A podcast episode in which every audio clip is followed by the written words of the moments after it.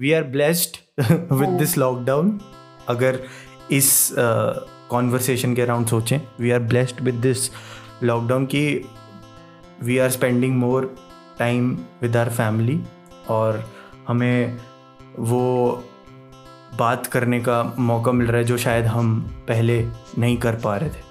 और जैसे अभी आपने बोला कि हम स्टेटसेस और स्टोरीज़ तो डाल देते हैं। मैंने मेरा एक फ्रेंड है who regularly post about mental health और इस सब के बारे में। Every Monday he post with a song cover तो he does it without even मतलब उसको कोई रीज़न नहीं चाहिए।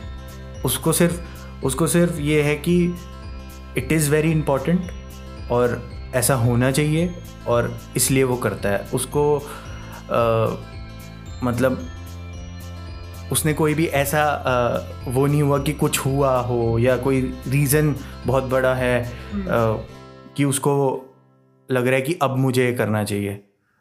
तो बहुत ही अनकंडीशनल चीज़ है जो उसने करी है ये और I respect him for that और आ, मैंने उससे ये सीखा है कि हाँ आपको विदाउट एनी कंडीशंस विदाउट कुछ भी मतलब कुछ भी बिना सोचे कि ऐसा होगा तो मैं ऐसा करूँगा या वैसा होगा तो मैं ऐसा करूँगा या कभी भी इसके बारे में बात उठेगी तो मैं भी उस बहती गंगा में चलो आ, बात कर लूँगा। नहीं आ, क्योंकि ये बहुत ज़रूरी है और ये बहुत इंपॉर्टेंट है और मैं शायद मैंने इस चीज़ को बहुत पहले समझ लिया था।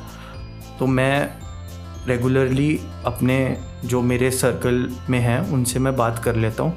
चाहे मेरी उनसे उतने टाइम से बात हुई हो, चाहे नहीं हो, पर मैं एक रिस्पॉन्सिबिलिटी समझता हूँ कि मुझे इतने दिन में या इतने टाइम बाद उनको एक मैसेज डालना ही है।